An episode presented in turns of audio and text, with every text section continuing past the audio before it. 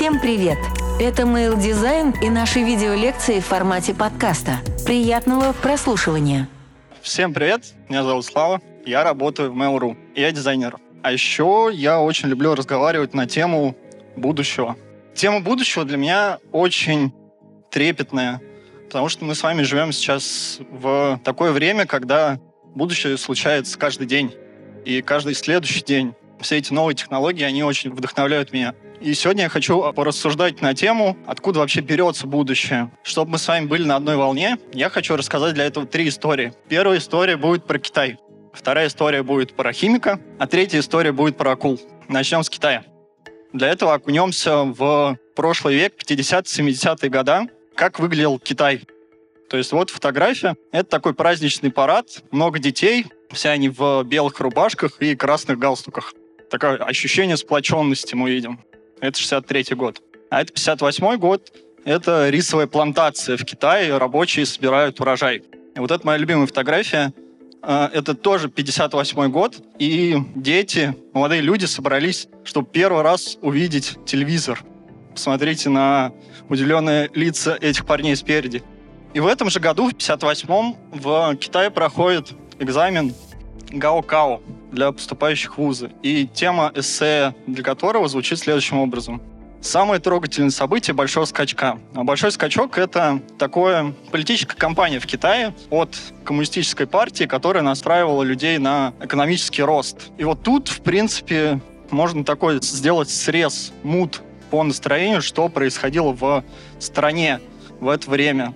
То есть к чему готовили детей? Детей готовили тому, чтобы стать патриотами, чтобы они не думали о всякой ерунде, а просто работали на благо партии и страны. Хочу показать вам другую сторону этой медали, что происходило в это же время но на другом континенте. К чему там готовились дети? Они готовились к походу в кино. В 1968 году выходит фильм «Космическая Одиссея-2001». И сюжет этого фильма достаточно прост сейчас для нас с вами, но стоит вдуматься, насколько тогда он был прорывным. Экипаж космического корабля Discovery должен исследовать район галактики и понять, э, почему инопланетяне следят за Землей. Как бы, что тут такого? Все просто. Повторюсь, для того времени это было что-то просто сумасшедшее. И там были показаны абсолютно сумасшедшие технологии, предсказывающие будущее на самом деле. И, например, планшеты, да, то есть то, к чему мы сейчас с вами все привыкли. Кстати, в, не знаю, в каком году, но при патентной войне Apple и Samsung корейцы показывали вот эти вот кадры из фильма и говорили то, что а, это не Apple придумал, это они подглядели в фильме сам форм-фактор э, девайс. А еще там показали видеосвязь привет, Zoom, да, то есть мы сейчас с вами, с вами привыкли к этому очень сильно за этот год. Но причем, кстати, видеосвязь еще до этого показывали в фильме «Метрополис». И самое классное то, что там показали искусственный интеллект. Он умел не только разговаривать, но и читать по губам, и какие-то эмоции проявлять, и создавать предметы искусства даже. И вот тут очень сильный контраст. Что происходило в Китае где детей, грубо говоря, дрессировали для реальной жизни. И что происходило в США, где им, наоборот, показывали всякие небылицы о том, что их ждет, не знаю, в будущем, да. И вот к чему мог привести такой контраст? Я думаю, многие из вас видели вот эту вот надпись. Разработанная Apple в Калифорнии, а собрана в Китае. И это стало проблемой для китайского правительства. То есть они поняли то, что все, что они делают, это копируют продукты других стран.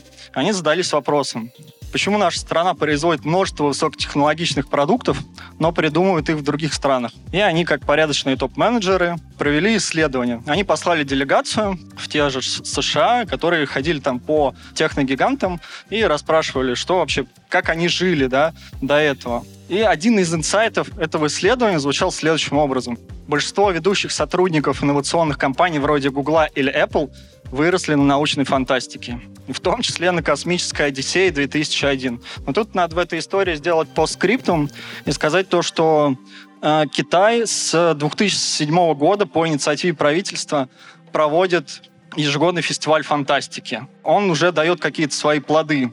Так что ждем новых китайских технологий. Это конец первой истории. Вторая история будет про химика. В 1968 году химик по имени Спенсер Силвер выполняет заказ с компании 3M. Ему сказали, чувак, сделай нам, пожалуйста, супер прочный клей. Но ввиду каких-то обстоятельств он изобретает очень слабый клей. С учетом поставленной задачи, плоды его работы были признаны безуспешными. Однако ему эта технология как-то впала в душу, и он пытается на протяжении пяти лет ее продать.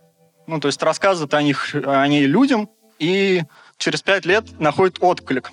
Человек по имени Артур Фрай, который тоже работал в компании 3M, он заинтересовывается этой технологией, этого супер легкого клея, да, потому что у него была проблема. Этот чувак пел в хоре. Он пел в хоре, у него был огромный псалтырь с множеством закладок. И он очень переживал то, что эти закладки могут выпасть.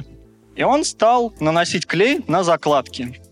Я думаю, многие видели эти закладки уже сейчас в действии. Они изобрели вот эти вот липкие закладки. Но в дальнейшем это привело к появлению следующего продукта. Это вот эти вот самые стикеры, которые тоже мы с вами знаем абсолютно все, я уверен. И это стало целым направлением. Целый бренд они создали по 3M, да, он называется Post-It. Ноут запатентовали, все дела. И сейчас прибыль этого направления составляет 1 миллиард долларов. Мне кажется, очень круто. А что объединяет вот эти вот устройства? Это все очень успешные устройства. То есть это кубик Cinemood, пика-проектор, это наушники Apple AirPods и культовый калькулятор Brown. Все технологии уже были до этого созданы. Просто дизайнеры и инженеры пришли, сказали, что давайте возьмем эти технологии и упакуем в продукт. И когда технология встречает дизайн, вот именно в тот момент происходит инновация. Потому что технология существует в отрыве от продукта. Но дизайн является как раз связующим звеном технологии и продукта. И из-за этого получается успешная штука. История про акул. В 2018 году, пару лет назад, российский дизайнер Никанор Ермин публикует в своем инстаграме работу, которую его никто не просил делать. Он делает это для известного бренда. Бренд называется Adidas. Называет он этот концепт Shark. Это кроссовки. Вдохновлялся он, э, как мы видим, акулами, судя по названию, да. И вот эти вот три полоски Adidas, классическая такая, да, характерная черта бренда, они напоминают тут нам э, акули жабры, да. А подошва это такие, как волны, ну или, возможно, зубы акулы. Красные стельки внутри нам напоминают пасть акулью. И реально классный концепт получился. И неудивительно, что он начал путешествовать по всяким пабликам, его начали публиковать. Он приобрел достаточно большую виральность в интернете. Как бы в этой истории я бы хотел продолжить тем, что и Adidas ими заинтересовался, и они создали какую-то там ограниченную партию этого концепта. Но нет, история с Adidas, я не знаю, там чем закончилась, или она еще длится. Этот концепт заметили другие люди, это китайские фабрики, которые просто начали его копировать. И сейчас э, этот концепт, получается не концепт, а готовый продукт купить в магазинах. Правда, качество там будет не соответствовать, конечно, такому клевому концепту, но тут смысл в том, что любой, даже самый смелый концепт, он может ожить разными путями, да. А иногда он может ожить по частям.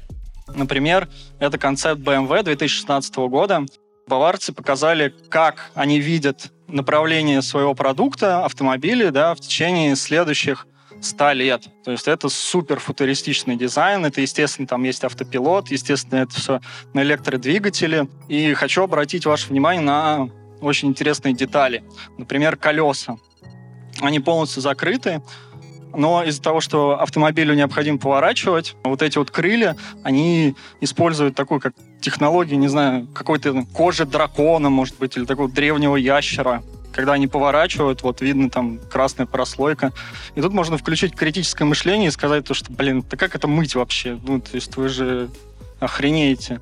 И понятно, то, что в ближайшее будущее мы не увидим в действии вот этих вот технологий на дороге. Но, например, решетка радиатора, знаменитые ноздри BMW, они взяли из этого концепта, перенесли в серию, в серийный продукт. То есть мы видим BMW четверку, да. Даже из оторванных от реальности концептов можно вытащить куски, которые вы уже сейчас будете использовать.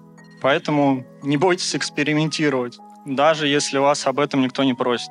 И это конец третьей истории. И сейчас, из-за того, что мы с вами примерно на одной волне, я хочу опять задать на этот вопрос, откуда берется будущее. Я уверен, то, что будущее придумывают. Его придумывают писатели-фантасты и режиссеры. Его придумывают химики и парни, которые просто поют в хоре. Но самое главное для нас, его придумывают дизайнеры. И поэтому топ-3 рекомендации от меня, как поучаствовать в создании будущего. Первое это полюбить фантастику. Она расширит ваш кругозор и разовьет вашу фантазию. А фантазия, в свою очередь, является основой для креативности. Второе – изучайте технологии. Это тупо, чтобы не вылететь из профессии. Но в сумме с вашей креативностью и фантазией вы найдете действительно стоящее применение этим технологиям и будете создавать очень клевые продукты. И третье, конечно же, практикуйтесь. Создавайте новые продукты и переизобретайте старые. Рисуйте, экспериментируйте с концептами. Создавайте будущее. Спасибо.